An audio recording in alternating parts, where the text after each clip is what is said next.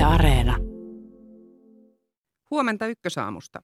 Ukrainan sodan suunta ja Ranskan presidentinvaalien jälkipyykki. Siinä maanantain ykkösaamun teemat.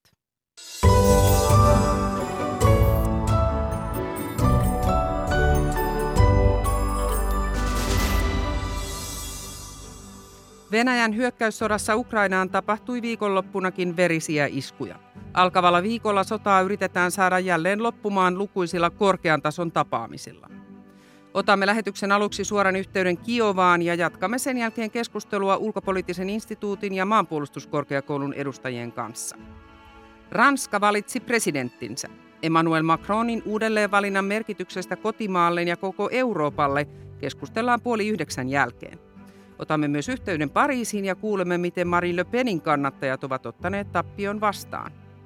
Lähetyksen lopulla selviää, millainen kotimaan tulvatilanne on lumisen talven jäljiltä. Minä olen Hanna Juuti, tervetuloa Ykkösaamun seuraan.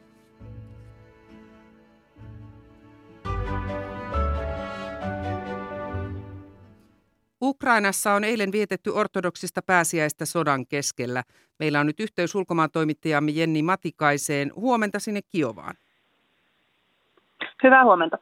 Millainen yö Ukrainassa on nyt on takana? No täällä Kiovassa yö on ollut rauhallinen, kuten se on täällä ollut viime viikkoina. Lähes jokainen yö illalla tuli ilmahälytyksiä, mitä aina tulee, mutta kiovalaiset jatkoivat tapansa mukaan ruokailua ravintoloissa ja koirien iltalenkkejä ja aamun mukaan nuo ohjukset olisivat osuneet tuonne idemmäs Pultavan lähelle, mutta sireenit täälläkin aina soivat. Vaikka täällä on rauhallista, niin Venäjä hyökkää edelleen voimakkaasti idässä ja etelässä ja esimerkiksi tuolla Mariupolissa, jossa Ukrainan joukot tekevät edelleen vastarintaa siellä Azovstalin terästehtaalla, niin tilanne on sama, sama, samassa patitilanteessa edelleen. Evakuoin, sivilien evakuoinnit tuolta alueelta eivät edelleenkään eilen onnistuneet ja Venäjän joukot jatkoivat sinne rynnäköitä. Niin, Ukraina pyysi tulitaukoa ainakin tuonne Mariupolin alueelle pääsiäisen ajaksi, mutta tuo toive ei toteutunut, vaan Venäjän puolustusministeriö sanoi maan vasenvoimien iskeneen eilen ohjuksina ainakin yhdeksään kohteeseen Ukrainassa. Millaista tuhoa nämä eiliset iskut ovat siellä saaneet aikaan? Tosiaan noita ohjusiskuja jatkettiin. Venäjä jatkoi niitä pitkin viikonloppua ja eilen Venäjä sanoi iskeneensä edellisenä yönä Harkovan seudulle asevarastoihin ja näitä iskuja ei ole Ukrainan puolelta laajasti kommentoitu. On kerrottu, että tuolla alueella olisi yksi kuollut, joten tässä ollaan nyt näiden Venäjän antamien tietojen varassa, mutta eri puolille maata on noita ohjusiskuja Venäjä tehnyt koko pääsiäisen ajan. Ja Venäjä on iskenyt usein myös siviilikohteisiin. Lauantaina Venäjä ampui ristelyohjuksia Odessan satamakaupunkiin ja, ja näissä iskuissa kuoli ainakin kahdeksan ihmistä ja kymmeniä loukkaantui. Näistä osa osui suoraan siviilikohteisiin. Onko tästä, näistä iskuista tullut lisätietoa? Kyllä tosiaan noista iskuista osa, osa osui sinne siviilikohteisiin ja tietojen mukaan näiden kuolleiden joukossa olisi ollut jopa kolmen kuukauden ikäinen vauva. Tässä on merkittävää myös se, että Venäjähän ei ole tuonne Odessaan iskenyt tällaisella voimalla moneen viikkoon ja perjantaina Venäjän korkea-arvoinen komentaja sanoi, että tavoitteena olisi vallata koko Etelä-Ukraina, eli ehkä tässä oli kyse sitten jonkunlaisesta tällaisesta teosta näiden sanojen tueksi, että Venäjä haluaa näyttää, että, että, että se tosiaan aikoo tehdä sen, mitä lupaa mm. tai siis uhkaa. No olet ollut siellä ukrainalaisten keskellä nyt ortodoksisen pääsiäisen vieton, vietossa. Millä mielin ukrainalaiset ovat tänä vuonna tätä juhlaa eilen viettäneet? Heille tärkeää juhlaa. Eri puolilla maata hyvin erilaisissa oloissa, että kuten tuossa jo sanoin, niin täällä Kiovassa on hyvin rauhallista. Ennen pääsiäissunnuntai oli tosi kaunis päivä. Ihmisiä näkyi kaduilla, kulki näiden pääsiäiskorien kanssa ja ihmisiä näkyi terassilla, jopa lapsia puistoissa – mutta kyllä silti ihmisille on selvää, että tämä on hyökkäyssodan kohteeksi joutuneen maa pääkaupunki ja tunnelma on siinä mielessä edelleenkin lattea. Ja tosiaan mistään pääsiäisrauhasta Ukrainassa ei ollut tietoa, tietoa ja tuolla esimerkiksi vaikkapa tuolla Mariupolin tehdasalueella vietettiin varmasti hyvin toisenlainen pääsiäinen niin kuin täällä Kiovassa, jossa saattoi mennä ravintoloihin syömään ja nähdä perhettään ja kaupungilla näkyy jopa aivan iloisia ystäväjoukkoja. Kysyn vielä, monet ö, maat palauttavat pikkuhiljaa diplomaatteja myös Kiovaan. Onko tämä merkki jonkinlaista toivosta, että ainakin siellä pääkaupungissa alkaisi elämä palata uomiinsa? Tosiaan tänään tänään tuli tieto, että myös Yhdysvallat olisivat palauttamassa tänne diplomaattejaan. Tosiaan täällä odotettiin koko eilisen ajan tätä Ukrainan presidentin Volodymyr Zelenskin lupaamaa Yhdysvaltain ulkoministerin ja puolustusministerin vierailua. Ja nyt tosiaan tuli vahvistettuja tietoja. Yhdysvaltalaismediat kertovat lähteisiin, hallintolähteisiin viitaten, että tosiaan ministerit, ulkoministeri Antoni Blinken ja puolustusministeri Lloyd Austin olisivat olleet Kiovassa eilen sunnuntaina ja luvanneet tosiaan paitsi näiden diplomaattien palauttamista myös lisätukea Ukrainalle ja Tämä on tietenkin taas iso kädenojennus, kädenojennus Ukrainaan ja jos nämä ase, ase, aseapu toteutuu, niin se edelleen vahvistaa Ukrainaa ja varmasti Venäjällä on nyt sitten entistä enemmän painetta miettiä, minkälaisen voiton se voisi esitellä sitten, sitten 9.5., mikä on siis Venäjällä voitonpäivä ja painetta. Silloin olisi jotakin kansalaisille näyttää. Hmm. Jatkamme näistä teemoista täällä studiossa, mutta kiitos sinne Kiovaan Jenni Matikainen ja turvallista päivänjatkoa. Kiitos. Tervetuloa studioon tutkija Jyri Lavikainen ulkopoliittisesta instituutista sekä tutkijaupseeri kapteeni Antti Pihlajamaa maapuolustuskorkeakoulusta. Huomenta, kiitos. Tuossa edellä kuulimme pääsiäisviikonlopun tapahtumista Ukrainassa paikalla olevan ulkomaantoimittajamme Jenni Matikaisen kertomana. Ukrainan toive tulitauosta pääsiäisen ajaksi ei siis toteutunut. Mennään tuohon sodankäyntiin hetken kuluttua, mutta Jenni Matikainen mainitsi tuossa tuon tuoreen tapaamisen, mistä olemme saaneet tietoa. Yhdysvaltain ulkoministeri Anthony Blinkenin ja puolustusministeri Lloyd Austinin kerrotaan siis tavanneen presidentti Zelenskin – ja tuosta tapaamisesta on nyt tiedotettu vasta jälkikäteen turvallisuussyistä. Jyri Lavikainen, kuinka merkittävä tuo ensimmäinen Yhdysvaltain korkean johdon vierailu Ukrainassa on ollut? No pitäisin sitä aika merkittävänä ja etenkin tämä puolustusministerin läsnäolo kertoo kyllä siitä, että mistä siellä on keskusteltu. Että Ukraina on varmasti pyytänyt materiaaliapua, eli siis raskasta kalustoa, jota se voi käyttää taisteluissa Venäjää vastaan. Ja ehkäpä sitä on sellaista luvattu. Myös varmastikin ollaan keskusteltu siitä, että mitä muuta tukea Yhdysvallat voi Ukrainalle antaa, esimerkiksi tiedustelutietoa, jota he ovat nytkin jo saaneet aivan varmasti runsaasti. Tämä on sellainen porukka, jolla on mandaatti sopia asioista.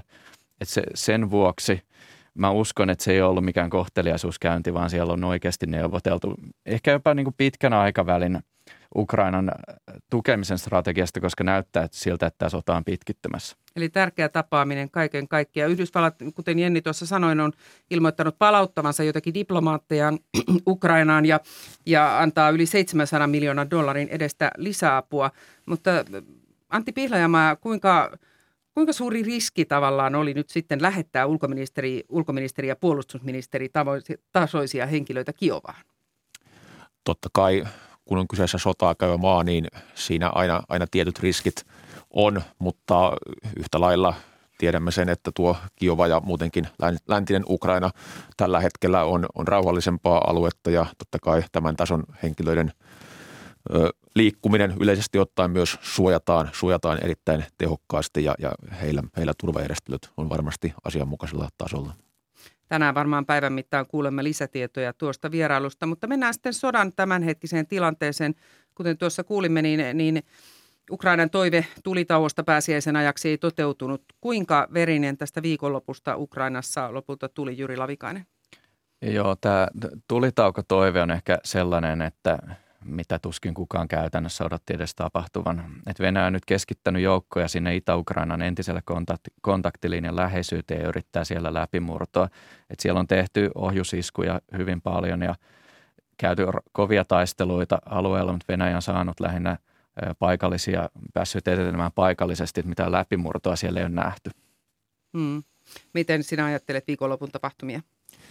Niin, näyttää todella siltä, että Venäjä nyt oikeastaan koko tämän vajaan viikon jatkuneen hyökkäyksen niin sanotun toisen vaiheen ajan on, on pyrkinyt etenemään aika monissa suunnissa. Vaikka hyökkäyksen ja sodan painopiste sinänsä on tuolla Itä-Ukrainassa, niin se sotatoimen sisäinen painopiste ei ole vielä oikein hahmottunut, vaan Venäjä pyrkii monilla suunnilla yhtä aikaa etenemään ja voi olla, että se on nyt ainakin tähän mennessä johtanut siihen, että se ei ole kykenyt muodostamaan riittävää ylivoimaa tietyssä paikassa tiettyyn aikaan, että se olisi päässyt näihin Lavikaisen mainitsemiin läpimurtoihin ja johonkin operatiiviseen ratkaisuun. Eli hyvin, hyvin hitaasti ja, ja tavallaan kulutus, kulutussodan keinoin Venäjä tässä kohtaa nyt pyrkii etenemään. Miksi näin? Voi olla, että voima ei riitä muuhun, mutta aika näyttää, tuleeko, tuleeko sama trendi jatkumaan. Niin, miksi, miksi Venäjä levittää tätä? Onko se niin kuin syy vai seuraus tälle asialle ja mitä sillä tavoitellaan?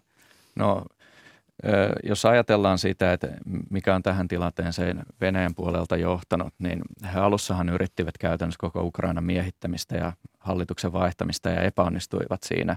Ja nyt on rajatummat sotilaalliset tavoitteet kyseessä, joilla he voisivat ehkä myydä omilleen sitten jonkinlaisen voiton. Mutta Venäjän näkökulmasta se, mikä ongelma tässä on, että nämä joukot on jo viikkoja parisen kuukautta käyneet hyvin kovia taisteluita ukrainalaisia vastaan, eikä he vasta, he, eivätkä he ole saaneet kunnollista lepotaukoa ja pystyneet palautumaan siitä rasituksesta.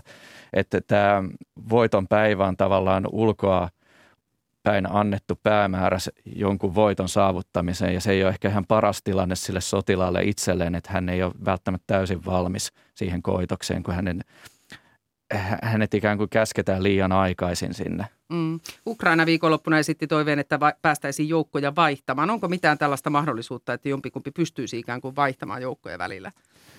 Venäjän osalta kyllä tilanne on se, että heidän on sodittava niillä joukoilla, mitä, mitä heillä Ukrainassa tällä hetkellä on. Heidän on vaikea ainakaan lyhyellä aikavälillä saada lisää joukkoja. Eri asia on sitten, jos aletaan puhua liikekannallepanosta, mutta sen, sen onnistuminen olisi – aika epävarmaa monessakin mielessä ja se ottaisi joka tapauksessa aikaa varmastikin kuukausia. Ukrainan osalta ehkä henkilöstön suhteen tilanne on, on jonkin verran helpompi. He ovat mitä ilmeisemmin sodan aikana kyenneet täydentämään joukkoja. Toki siellä varmasti myös tappioita on tullut runsaasti ja, ja joukot ovat kuluneet, mutta, mutta jos vertaillaan tavallaan kahta osapuolta, niin Venäjän näkökulmasta ollaan enemmän tavallaan laskevalla käydällä. Mm. Jyri Lavikainen, niin kuin sanoit, Venäjän tavoite aluksi oli koko Ukraina, mutta nyt, nyt uh, uutistoimisto Reutersin mukaan Venäjän armeija on ilmoittanut tavoitteekseen tämän Donbassin alueen ja Etelä-Ukrainan hallinnan. Mitä Ukrainasta jää jäljelle, jos nämä alueet menetetään? No kyllä sieltä jää, niin kun, jos Venäjä saa nämä alueet pidettyä tai vähän laajennettua, niin isoja merkittäviä alueita jäisi silloin Venäjän hallintaan. Et, ja yksi Venäjän tämän sodan alussa antamista tavoitteista oli näiden perustamiensa pseudotasavaltojen alueiden laajentaminen Ukrainan, Donetskin ja Luhanskin hallinnollisten alueiden rajoille. Joten ikään kuin jos he siinä onnistuvat, niin he pystyvät sillä tavalla myymään jonkun voiton omilleen, mutta myös se antaa osviittaa siitä tavoitteesta, siitä alueellisista tavoitteista, mihin Venäjä saattaisi tyytyä, koska he eivät koko Ukrainaa niin kuin pysty valtaamaan, mutta osia siitä on mahdollista – maakäytävä Krimille on Venäjälle selvästikin prioriteetti tässä vaiheessa. Nykyään tällä hetkellä se on heidän hallussaan. Ja sitten Itä-Ukrainasta alueiden laajentaminen. Mm.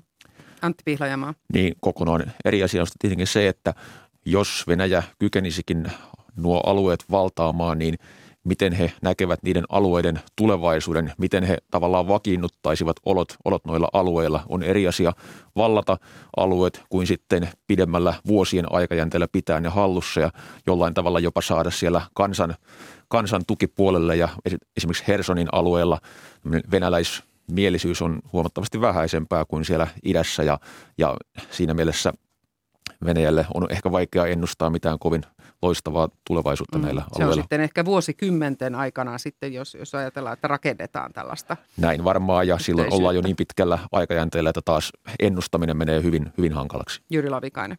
Joo, Venäjällä on ihan pro, valtion propagandassa on puhuttu siitä, että Ukrainaa pitää todellakin miehittää vuosikymmeniä ja ikään kuin aivopestä ukrainalaiset unohtamaan se, että he ovat ukrainalaisia, vaan että heistä tulisi venäläisiä.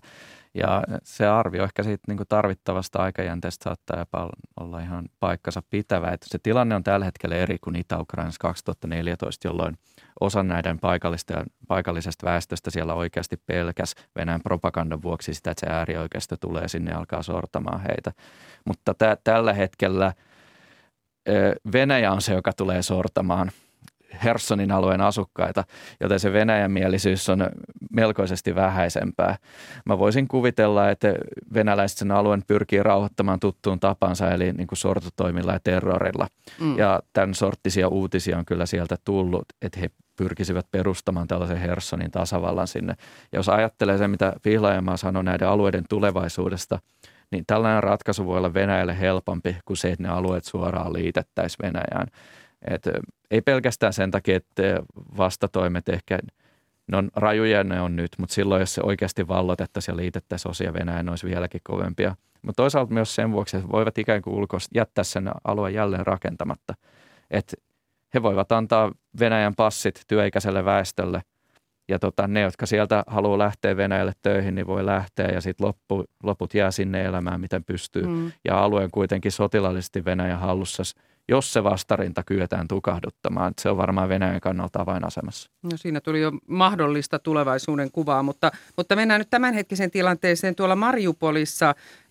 Siellähän nyt Putin määräsi Mariupolin vastarinnan tavallaan viimeiseksi linnakkeeksi tämän muodostuneen Asostalin terästestaan alueen täydelliseen saartoon ja, ja, ja siellä eilen Venäjän joukot jatkoivat tuki, tulitusta tykistöllä ja raskailla ilmapommeilla. Minkälainen tilanne siellä Asovstalissa tällä hetkellä on, Antti Pihlajamaa?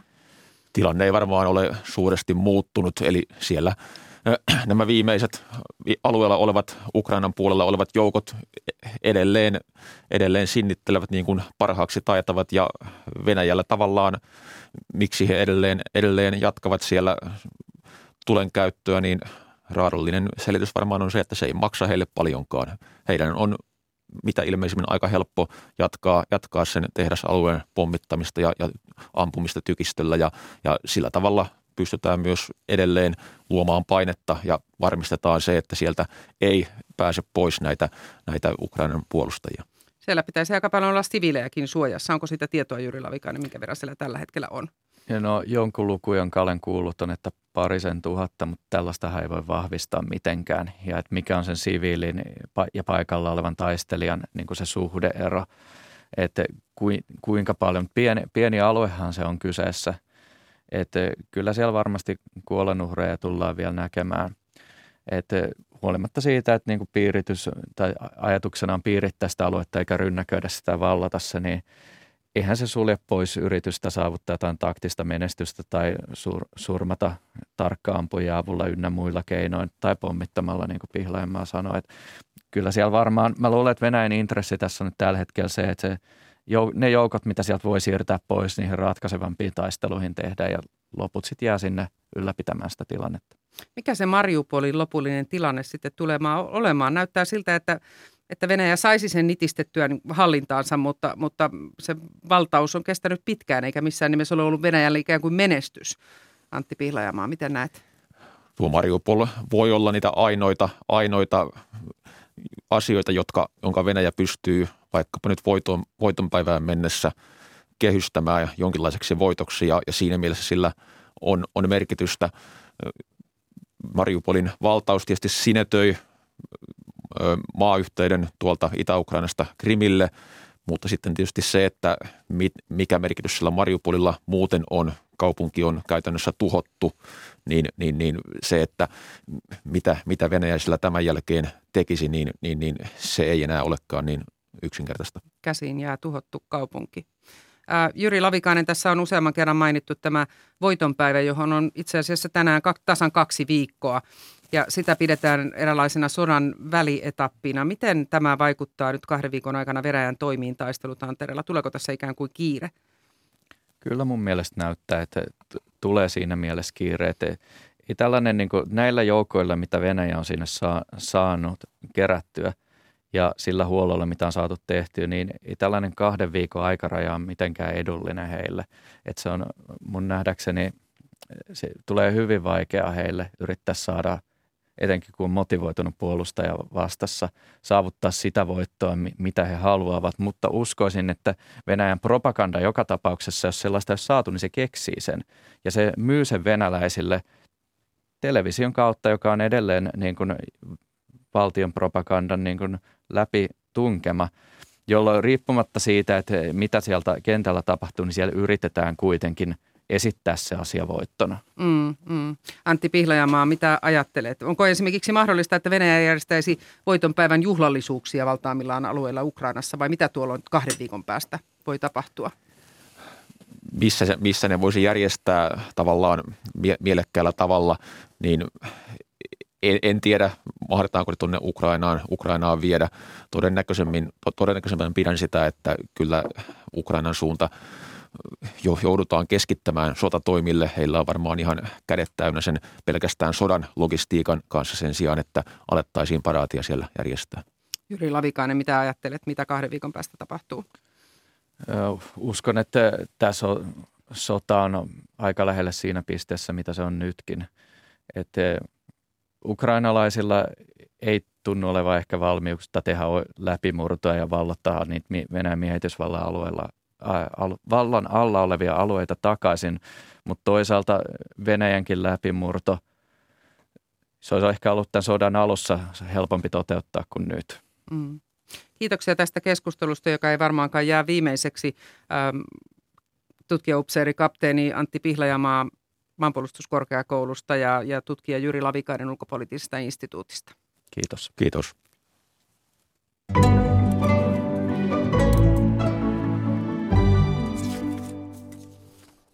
Ykkösaamussa liikumme seuraavaksi Ranskaan, jossa herättiin tänään Emmanuel Macronin toiseen presidenttikauteen. Millainen vaikutus vaalien tuloksella on jo runsaan kuukauden kuluttua pidettäviin parlamenttivaaleihin ja millainen koko Eurooppaan? Tästä hetken kuluttua. Ja lähetyksen lopussa kuulemme vielä kotimaan kevään tulvatilanteesta.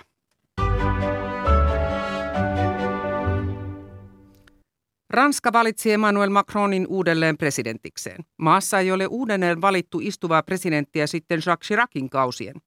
Vaaleja ja niiden lopputulema on tiiviisti seurannut Anastina Heikkilä. Hyvää huomenta Pariisi. Hyvää huomenta. Onko siellä jo juhlinta Eiffeltornin juurella rauhoittunut vai vieläkö Macronin juhlat tänään jatkuvat?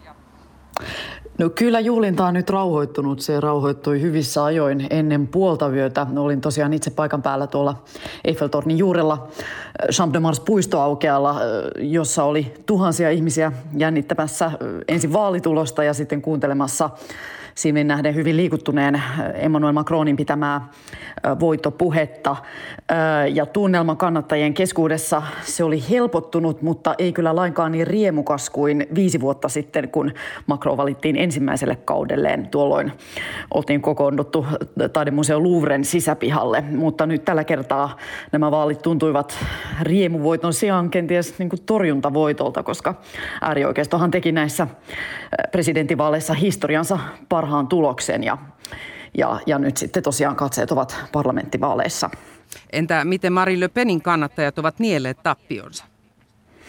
No kyllähän Le Penin kannattajat ovat olleet pettyneitä, mutta Marine Le Pen piti, piti eilen illalla puheen, joka niin uhkui taistelutahtoa. Hän muistutti siitä, että puolueen tulos näissä vaaleissa yli 41 prosenttia ääniä Le Penille, se oli historiallisen hyvä ja, ja hän äh, sanoi, että kansallinen liittouma lähtee nyt tavoittelemaan isoa paikkalukua noissa kesäkuussa pidettävissä parlamenttivaaleissa. Mm. Tosiaan kun ka- kaikki äänet oli saatu laskettua, Macron sai 58 5 prosenttia äänistä ja Marine Le Pen tuon 41,4. Missä vaiheessa Macronin uudelleenvalinta alkoi olla selvää? No kyllä se käytännössä selvisi heti tuolloin ilta yhdeksältä Suomen aikaa, kun virallinen vaaliennuste julkaistiin. Tuo ennuste on laskutavaltaan niin luotettava ja ehdokkaiden välinen ero oli kuitenkin sen verran iso, että kyllä peli oli, oli heti selvä. Ja, ja, ja Eiffeltonin juurella siellä puhjettiin siis hurrauksia heti tuolloin vieressä, niin laulettiin Marseliesia ja, ja sitten paikalle rupesi virtaamaan paljon ihmisiä voitonjuhliin. Ja, ja, ja, ja tosiaan siellä, siellä kyllä niin kuin tunnelma, tunnelma kohosi illan mittaan. No nyt kun uusi aamu on valjennut, niin miten siellä on arvioitu muun muassa lehdistössä, mikä ratkaisi nämä vaalit Macronin eduksi? Macron edusti näissä vaaleissa jatkuvuutta ja kyllä täällä on arvioitu, että sitä Ranska selvästi kaipasi. Täällähän on kuljettu kriisistä kriisiin. Ensin oli joka lauantai mieltään isosti osoittanut keltaliiviliike, sitten koronapandemia, joka sulki ranskalaiset neljän seinän sisään ulkona liikkumiskieltoihin ja nyt Ukrainan sota, sitä seurannut hintojen roima nousu. Macroniin suhtaudutaan tällä ristiriitaisesti, mutta kyllä lehdistössä arvioidaan, että ulkopolitiikkaa hän on hoitanut vakaasti. Sillä ranskalaisille ollut selvästi suuri merkitys. Ja iso syy Macronin uudelle valinnalle olivat myös heikot vastustajat, että, eli poliittinen kenttä se on täällä Ranskassa hyvin hajallaan. Ainoat merkittävät vastamoivat, ne näyttävät löytyvän äärioikealta ja äärivasemmalta.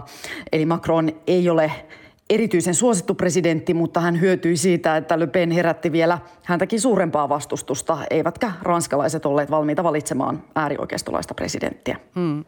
Kiitos sinne Pariisiin, Anastina Heikkilä.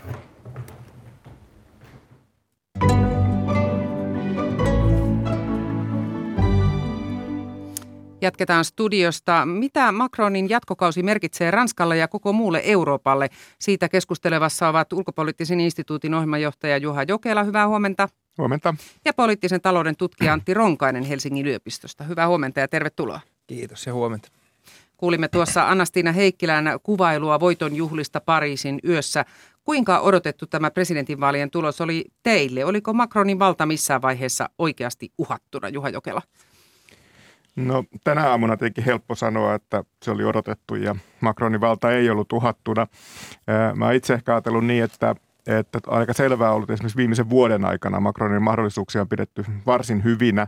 Ja nyt tietenkin tässä viime, viime hetkinä sitten ja, ja varsinkin toiselle kierrokselle mentäessä, niin – niin, niin korostuu ehkä tällainen entä jos ö, mentaliteetti sitten ö, mediakirjoittelussa, mutta myös sitten asiantuntijoiden arvioissa ja, ja se on tietenkin ymmärrettävää myös sitten tällaisessa järjestelmässä, jossa, jossa tavallaan kaksi ehdokasta sitten viimeiselle kierrokselle yleensä menee. Mm. Mutta kyllähän tuo tulos sitten kertoo kuitenkin sen, että, että kuten Anna-Stiina tuossa sanoi, ranskalaiset eivät olleet valmiita ottamaan riskiä ääri oikeistosta tulevan presidentin kohdalla ja, ja myös sitten tuo perinteinen niin oikeisto ja vasemmisto on sulanut nyt sitten tavallaan makroniksi, eli hän tavallaan pystyy sitä poliittista keskustaa kuitenkin sitten niin kuin sen tuen sieltä hankkimaan. Eli, eli se on tietenkin aika, aika e-, erikoinen tilanne itse asiassa lähteä vaaleihin sille, että, että olet ainoa keskustan varten otettava ehdokas.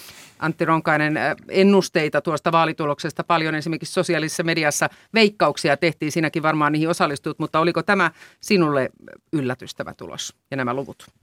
Ei kalluppien perusteella, että, että Macron voitti kallupit ja Le Pen hävisi kallupeille, mutta että Mä sanoisin, että Macron on erittäin taitava poliitikko ja hänen oikeastaan keskeinen vaaliteema oli ainoastaan, että hän, piti, hän osallistui, hän alkoi kampanjoimaan myöhässä. Hän piti ensimmäisen tämmöisen suuren tilaisuuden, jonka suurin sanoma oli se, että varokaa, Le Pen voi voittaa. Ja tota, hän sillä tavalla mobilisoi ää, tota, ihmiset äänestämään.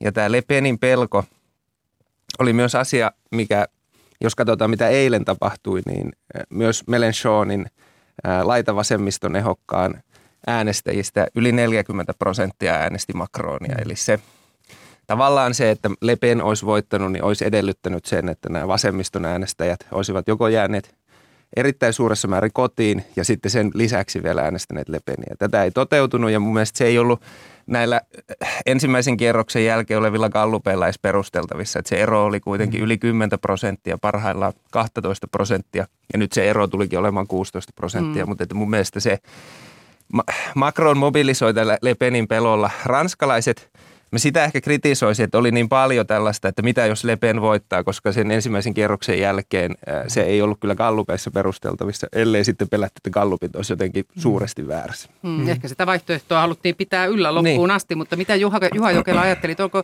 oliko viisas temppu Macronilta lietsoa tällaista Le Penin pelkoa?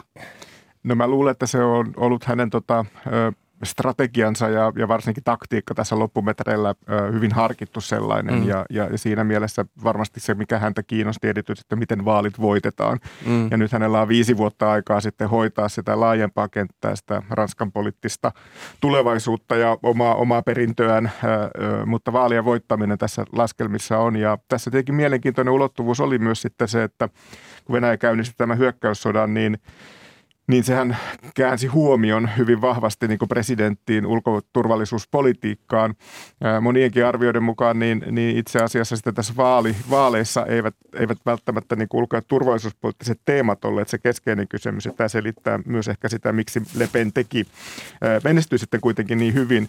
Mutta ylipäätään se, se mahdollisti sen, että Macronin ei tarvinnut lähteä kampanjoimaan. Hän oli näkyvä toimija joka tapauksessa ja, ja varmasti sitten kuitenkin niin kuin tällä, tässä laajemmassa kontekstissa tämä, tämä tilanne, että Euroopassa käydään sotaa ja halutaan varmasti jatkuvuutta, niin, niin saattoi vaikuttaa sitten siihen äänestyspäätökseenkin, vaikka mm. sitten näissä vaali, vaaliväittelyissä ja keskustelussa käytiin kiivasta keskustelua ostovoimasta. Ja, ja kyllähän Macron tähän iski myös tässä viimeisessä ää, ää, vaalidebatissa tai oikeastaan ainoassa, ainoassa. Siis ainoassa sellaisessa ja, ja, ja sai viestinsä myös sitten läpi varmasti aika hyvin. Niin, hän haastoi Löpenin Venäjä-yhteyksistä, muun muassa tästä Venäjäispankista saadasta miljoona lainasta, mutta, mutta mm. jos ei olisi Venäjän hyökkäyssotaa ollut, niin olisiko Macronilla silloin ollut vaikeampi, vaikeampi voittaa nämä vaalit, Antti Ronkainen? No tota, se on vaihtoehtohistoriaa se, mutta asetelma olisi voinut olla tietenkin hy- hyvinkin erilainen, että mm. Ukrainan sodan seurauksena energiakriisi on pahentunut ja hinnan nousu kiihtynyt ainoastaan, mm. että se olisi varmaankin vaikuttanut Le Penin ja toisaalta Melenchonin kannatukseen. Melenchonhan tuli ihan viimeisillä muutamalla viikolla ja melkein pääsi toiselle kierrokselle. Voi tietenkin olla myös, että tämä toinen äärioikeistolainen ehokas Erik Zimmor, että hänellä olisi ollut mahdollisuudet päästä toiselle kierrokselle. Että kyllä, mm. kyllä Ukraina sota hyödytti mm. Macronia ja vaikutti näihin tota, toiselle kierrokselle pääse, pääseviä asemaan. Myös tämä republikaani, tasavaltalaiset, perinteisen keskusta mm. oikeisto, joka Pekresse romahti ihan täysin sitten mm. Ukraina sodan alettua. Mm, että... Ja Macronhan otti heti aika aktiivisen roolin ja kävi, kävi Putinia tapaamassa mm. Moskovassa ja näin, niin se auttoi, avitti, siivittikö se häntä tässä no, ky- kisassa? No ainakin nä, ilmeisesti nämä, nämä tapaamiset ei ollut mitenkään menestyksellisiä, mutta mm-hmm. että Macron ei siitä niinkään kärsinyt, kun sitten tällä mm. toisella kierroksella puhuttiin Le Penin näistä Venäjä, Venäjä-kytkyistä, että, että kyllä siinä mielessä Macron pystyy osoittamaan, että hän on presidentillinen ulkopoliittinen johtaja ja mm. se varmasti häntä hyödytti. Mennään hetkeksi Ranskan sisäpolitiikkaan. Ranskassa eletään todellista vaalivuotta. Seuraavaksi ovat edessä parlamenttivaalit jo kesäkuussa. Tällä viikolla mm-hmm. vaihtuu toukokuu. Marine Le Pen julisti tappionsa jälkeen tuoreeltaan, että taistelu parlamenttipaikoista on nyt alkanut. Kuinka tärkeää hävinneelle puolueelle on nyt pärjätä näissä parlamenttivaaleissa? Juha Jokela.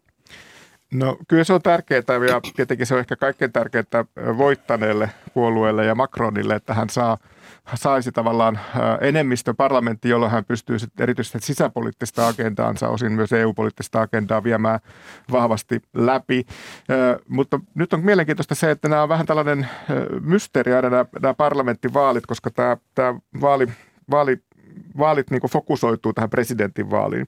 Ja meillä ei oikeastaan ole käytössä vielä edes niin kuin mielipidetiedustelu ja meillä ei ole ihan tarkkaa niin kuin ryhmittäytymistäkään edes tiedossa, että mitä, mitä äänestetään sitten näissä parlamenttimaaleissa. Tämä tulee hyvin nopeasti ja, ja, ja, ja nyt se kysymys on se, että viimeksihän Macron teki aikamoisen ö, ö, saavutuksen, kun, kun presidentinvaalien jälkeen hän tavallaan oli ilman tällaista puoluetta uutena, uutena ehdokkaana, ja hän sitten pystyy tavallaan masinoimaan ö, sekä niin poliittisen liikkeen ja puolueen, joka sai sitten tuon enemmistön tuonne parlamenttivaaleihin. Ja tällöin pohdittiin sitä, että presidentin tavallaan vaalivoitto yleensä kantaa myös sitten näissä parlamenttivaaleissa. Ja me nähtiin se myös siinä, että, että, että Le Penin jäi muutamaan edustajaan ja, ja samoin myös sitten Mélenchon ei saanut mitään suurta voittoa. Ja nyt varmasti se kysymys on se, että muuttuuko tämä tällä kertaa, kun on tätä tyytymättömyyttä ja Macron ei ole enää uusi poliittinen voima, vaan, vaan oli ehkä kysymys tällaisesta torjuntavoitosta ja, ja, ja tämä tavallaan odotus tähän hänen uutuuteen ja, ja uudistusagentaan on hiipumassa.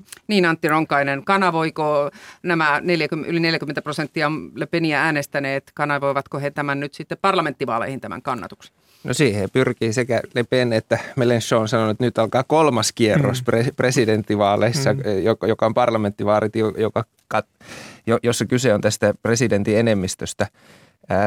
presidenttivaalien ensimmäisellä kierroksella, jos lasketaan nämä la, laita, oikeisto- ja vasemmistoehokkaat, eli Le Pen, Mélenchon ja Zimmor sai yli 50 prosenttia äänistä. Zimmor sanoi eilen puheessa, että, että hän toivoo, että, että Zimmor ja Le Pen pystyisi tekemään yhteistyötä eikä erillisillä, erillisillä puolueilla. Ranskan järjestelmä on aika brutaali pieniä puolueita kohtaan, että tosiaankin viime vaaleissa Le Pen sai vain 10 kansanedustajaa ja Mélenchon 19. Että tota, erittäin mielenkiintoista, mitä vasemmisto ja oikeisto – tekee, miten he lähtee ylipäätään näihin vaaleihin. Ja, Mitä ja, heidän kannattaisi tehdä sinun no mielestäsi, sitä, jos saat sitä, neuvoa? Sitä mä en osaa sanoa, kun mä, se, on, se, on, se on niin rankka, koska siellä myös nämä kansanedustajan paikat menee kahden, mm. kahden tuota kierroksen kautta ja Ranskassa tavallaan se ehdokas, jota vihataan vähiten aina tulee valituksi, niin miten sä voit sitten mm. laita oikeiston ehokkaana tämmöisessä järjestelmässä saada ma- maksimoitua paikat, että en, en osaa siinä neuvoa. Mutta toinen kysymys tästä Macronista, niin äh, tosiaankin ei ole tietoa, että kykeneekö tämä En March, hänen oma hmm. uusi puolue, saamaan sellaista jytkyä, mikä se oli viime hmm. vuonna. Ja, ja toisaalta, jos katsotaan Macronin eilistä tätä ö, hyvinkin sovittelevaa ö, voiton puhetta, niin hän antoi ymmärtää, että muutoksia tulee. Ja kun nyt on käynyt sille, että tämä vanha keskusta oikeisto ja keskusta vasemmisto on äänestänyt häntä ja nämä puolueet on romahtanut, että ne on ihan raunioina oikeastaan mm. Macronin jäljeltä, niin on mielenkiintoista nähdä, että Macron todennäköisesti tai hyvin mahdollisesti kertoo jo tulevien ministereiden nimet ja siitä voidaan nähdä vähän, että minkälaisella koalitiolla hän pyrkii tätä enemmistöä saamaan. Ja, ja siinä mahdollisesti on mukana sekä keskusta vasemmistolaisia että keskusta oikeistolaisia. Mm. Mutta että Macronin tulee saada enemmistö mm. taakseen ja, ja, ja voi olla, että se ei enää onnistu pelkästään tällä hänen omalla liikkeellä. Niin, Macron hän julistautui tällaiseksi koko kansan presidentiksi, joka mm. lause on täällä Suomessakin kuultu. Mutta mikä, millainen sitten olisi niin sanottu ihanne hallitus Macronille juuri nyt? Lyhyesti Juha Jokela.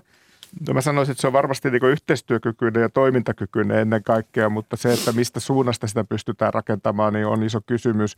Ja, ja varmasti se huomio tulee nyt keskittymään tänne vasemmistoon, erityisesti tuonne laitavasemmistoon, ehkä jopa äärivasemmistoon tietenkin tätä Helsingistä on vaikea arvioida, mikä se, mikä se tilanne on. Täältä voi antaa neuvoja. On, on, on, on tuota, siellä kaduilla ja, ja, ja, ja, ja muualla, mutta, mutta jotenkin tuntuu, että siellä puolella on, on sitä mahdollisuutta saada myös sitten äänestäjät säilyttämään tämä aktiivisuus tähän parlamenttivaaleihin. Mä oon ehkä hieman skeptisempi, että kuinka pitkälle se kantaa siellä tavallaan laita oikeistossa. Siinä on varmaan monia syitä, on pettymystä siihen, että ei, ei jälleen kerran Marine Pen voittanut ja nyt tavallaan vaalit ovat sitten käyty mutta täällä Melenchon kampanjassa ja, ja myös sitten tukijoukossa niin selkeästi niin kuin on, on ollut jo sellaista niin kuin ajatusta, että tämä on todellakin kolmas kierros ja nyt, nyt on, on ehkä niin kuin aika rakentaa tällaista uutta vasemmistoa ja, ja se on mielenkiintoista katsoa. Ja se, että miten Macron tätä pyrkii sitten hallitsemaan, jos tämä on se tilanne, niin se on se iso kysymys, johon myös niin kuin Antti viittasi, että millaista hallituskokoonpanoa, millaisia voimia mahdollisesti sieltä keskusta vasemmistosta löytyy, jotka voisivat sitten puhutella sitä äänestäjäkuntaa, koska se on tietenkin hankala tilanne Macronille, joka, joka talouspolitiikka on kuitenkin keskusta oikeistolaista, osin keskusta vasemmistolaista, kuten koronakriisin mm. aikanakin, mutta siis kuitenkin sitten mennä hyvin mm. niin kuin kauas siitä keskustasta vasemmalle, niin saattaa olla hänelle hankala hallitus. Eli Macronin myös. pitää kyllä sitten kääriä hihat hyvin nopeasti, eikä, mm. eikä jäädä juhlimaan. Samaan aikaan häntä tarvitaan sitten myös koko Euroopan tasolla, jos, jos puhutaan siitä hetki. Hänhän sanoi vaalikamppailussa, että vaaleissa äänestetään myös Euroopasta. Ranska on yksi EU-vanhoista ja suurista jäsenmaista. Miten näette, miten tämä vaalitulos vaikuttaa koko EUn toiminta- ja johtajien dynamiikkaan? Antti Ronkainen. No, Macronilla on nyt viisi vuotta aikaa ja hän on jo ensimmäisellä kaudella ollut suuri eurooppalainen johtaja. Oikeastaan e, e, eniten julkisesti e, visioita Euroopan tulevaisuudesta, integraatiosta, kehittämisestä – jo tähän mennessä ilmoille heitellyt johtaja, että to, todennäköisesti tämän suhteen en yllättyisi, jos kaasu laitetaan pohjaan ja täällä tulee uusia avauksia. Eli hän jatkaa tällä linjalla. Niin, y- y- yksi keskeinen oikeastaan, mihin ei olla vielä menty. Nythän on tämä konferenssi Euroopan tulevaisuudesta, jossa puhutaan Euroopan kehittämisestä, niin yksi suuri – uudistus tai, tai askel eteenpäin, jos se, että alettaisiin puhua myös perussopimusten avaamisesta ja siitä, että, että, että unionin voimasuhteita alettaisiin muuttamaan tällä kaudella. Se, se voisi mm. olla yksi, missä mentäisiin vielä niin kuin askel eteenpäin siitä, mitä Macron on tähän asti ollut. Uskotteko, että siihen mentäisiin nyt tällaisessa tilanteessa?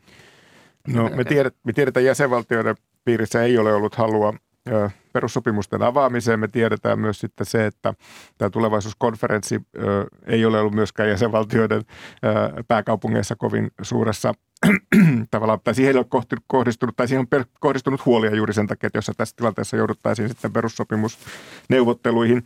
Mutta tilanne on kuitenkin se, että, että tämä tämä voi johtaa, voi, voi johtaa siihen, koska jos parlamentti esimerkiksi ottaa sen kannan, että, että perussopimuksia on syytä tarkistaa ja jos tämä sitten tämä parlamentin kanta etenee neuvostoon, niin, niin siellä riittää sitten yks, y, yksinkertainen enemmistö sen päätöksen tekemiseksi, että konventti esimerkiksi perustetaan ja perussopimuksia ryhdytään tarkastelemaan. Ja, ja uskoisin, että tämä on yksi sellainen elementti, jossa myös sitten Ranskan näkemys ja erityisesti jos löytyy sitten Saksa ja Ranskan mm. välillä yhteinen näkemys, niin, niin, niin, niin sillä on sitten suuri merkitys mm. tuossa, tuossa päätöksessä. Se on tietenkin kysymys sitten, että mitä perussopimusten ö, uudistuksia tarkastellaan. Että meillähän on niin kuin paljon niin kuin, myös niin kuin asioita, Esimerkiksi terveysunioni on sellainen pandemian jälkeen, mitkä ovat ne toimivaltakysymykset. Tarvitaanko esimerkiksi uusia Euro- Euroopan tason toimivaltoja?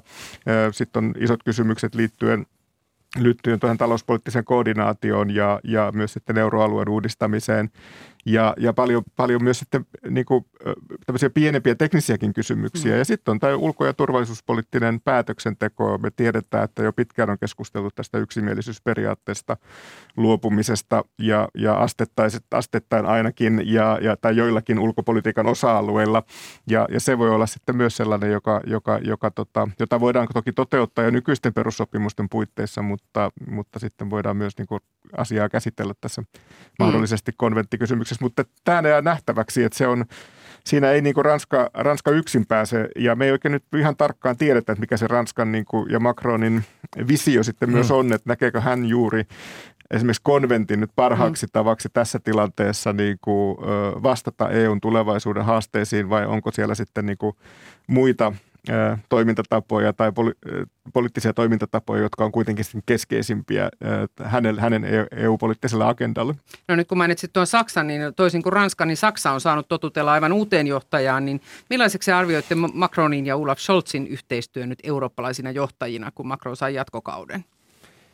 No mun mielestä se lähtökohtaisesti on erittäin hyvä, että Saksan nykyinen hallitus on aikaisempia hallituksia – myönteisempi EUn kehittämisen. Tässä sanotaan näin, että siellä on vähempi tällaisia perälautoja, jotka estää sitä keskustelua. Mutta että Saksassa on tietenkin nyt oma suuri kysymys tämä Venäjän politiikka ja mm. ylipäätään suhtautuminen tähän talousvetoseen vakauteen. Että näyttäisi, että tämä Saksan Venäjän politiikka ja siihen liittyvä taloudellinen tämmöinen business edellä ajattelu on ajanut niin pahasti seinään, että siellä – sitä työtä varmasti se, että joudutaan käymään niin kuin toisesta maailmansodasta ollut poliittinen ajattelu uudestaan läpi, että se ei ihan muutamassa viikonlopussa käy. Ja tämä on taas sitten Macronille hyvä, että hänen on mahdollista nousta tällaiseksi Euroopan todelliseksi poliittiseksi ja henkiseksi johtajaksi. Mutta mm. en, en, en mä näe mitään, mitään tekijöitä, miksi – miksi tuota, Saksa ja Ranska ei voisi löytää toisiaan. Ja myös tästä hallitusohjelmasta, Saksan hallitusohjelmasta löytyy ihan tämmöistä avointa ajattelua esimerkiksi perussopimusten mm. avaamiseen. Että, mm. että mun mielestä tähdet on ihan suotuisat mm. tälle. Juha Jokela, Scholzin kannatus ei tosiaan ole, tai suosio ei ole missään huippulukemissa Saksalla. Vi, mm. Saksassa viikonloppuna tuli taas uusia lukuja, että se on laskenut. Mutta mm. miten näet Macronin ja Scholzin yhteistyö lyhyesti?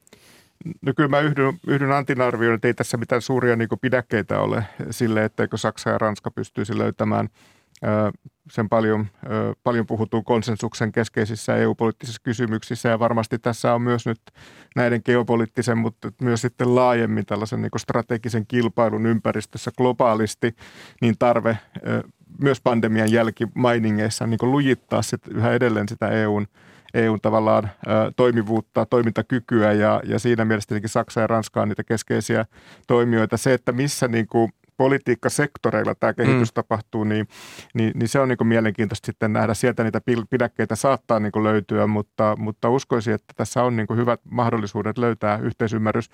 Voi jopa olla, että että Berliinissä ajatellaan, että Macron voi tuoda sellaista tarvittavaa tarvittavia tarvit, mahdollisuuksia myös sitten Saksalle profiloitua mm. näissä Saksalle. Boostia vähän Scholzille. hankalissa kysymyksissä niin. myös, että löytyy se eurooppalainen konsensus, jonka puitteissa Saksa pystyy sitten sisäpoliittisesti hallitsemaan myös sitä, sitä muutosta.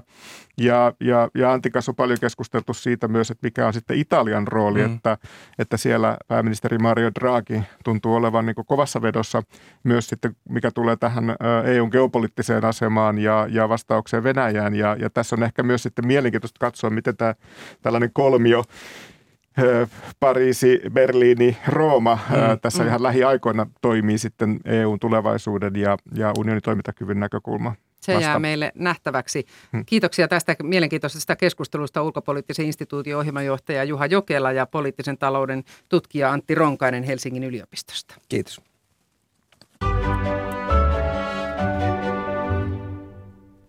Palataan vielä hetkeksi kotimaahan. Vappuviikko on alkanut ja tämä aika merkitsee usein lumien nopeaa sulamista ja tulvien mahdollisuutta. Suomen ympäristökeskus on ennustanut tulvahuipun olevan käsillä ihan tässä näinä päivinä. Mikä tilanne on nyt? Hyvää huomenta tutkija Harri Myllyniemi Suomen ympäristökeskuksesta. No huomenta. Niin, menikö no. ennusteenne oikeaan, eli eletäänkö nyt tulvahuippua jo joillain alueilla?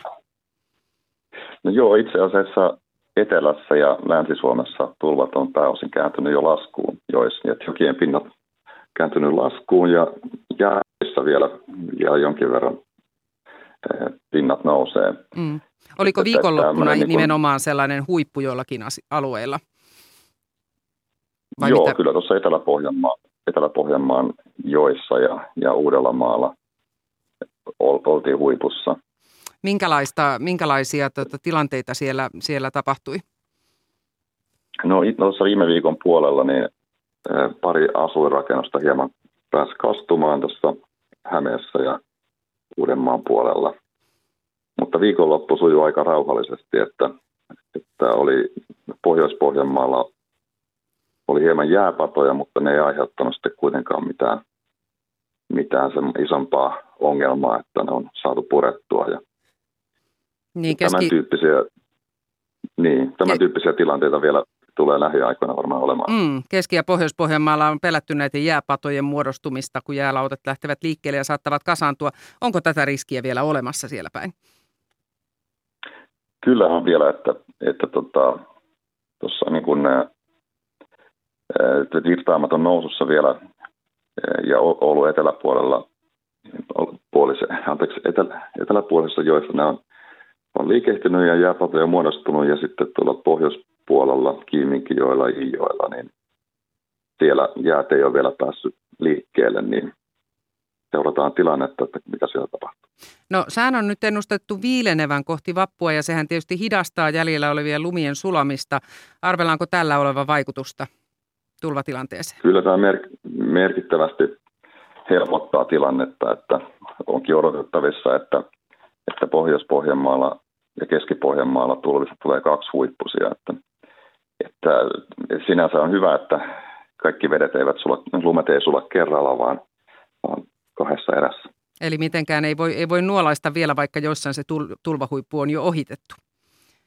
Joo, kyllä tässä vielä pitää odotella vapun jälkeen. Niin. Oliko tapahtuu. tämä runsasluminen talvi jotenkin poikkeuksellinen siinä suhteessa, että myös tosiaan ihan Etelä-Suomessa annettiin tulvavaroituksia?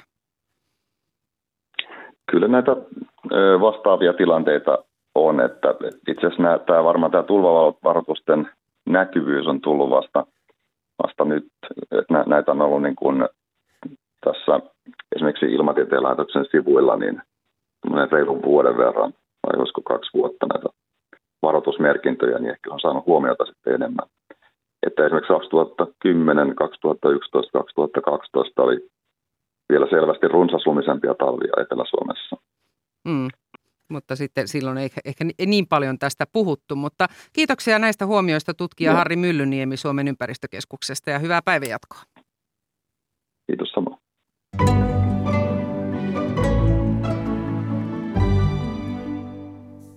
Tätä viikon ensimmäistä ykkösaamua ovat kanssani tehneet toimittajat Marjo Näkki ja Veera Sinervo. Aamun tuottajana oli Maria Skara, äänitarkkailusta huolehti Katri Koivula. Ja nyt tuomme katsauksen Yle Radio yhden muuhun maanantain tarjontaan. Kuuluttaja Heikki Puskala, hyvää huomenta. Hyvää huomenta. Mitäs sinulla on siellä tarjolla? Osittain samoja aiheita, mitä teillä on ollut käsittelyssä. Kuinka venäläinen energia korvataan siitä Rooma Satsin maamekirjassa puhutaan kello kymmeneltä. Rooma Satsin vieraina energia-alan yrittäjä Mika Anttonen ja teknillisen fysiikan professori Peter Lund. Ja sitten Ranskan presidentinvaaleista puhutaan Politiikkaradiossa kello 13. Ketä siellä on vieraana? Siellä ovat vieraina Pariisin kirjeenvaihtaja Helena Petäistö ja EKn johtava asiantuntija Janika Ylikarjula ja poliittisen historian professori Louis Clerc Turun yliopistosta. Kello 13 siis. Ja mutta muutakin. Kulttuuri Markku Eskelinen arvioi kirjallisuutta uudessa esseekokoelmassaan siitä keskustelua 15 uutisten jälkeen. Hyvä, kiitoksia. Mielenkiintoisia varmaan jatkoja tulee Ranskan vaaleille pitkin päivää Ylen kanavilla. Tässä oli Ykkösaamu. Kiitän seurasta ja toivotan hyvää päivänjatkoa.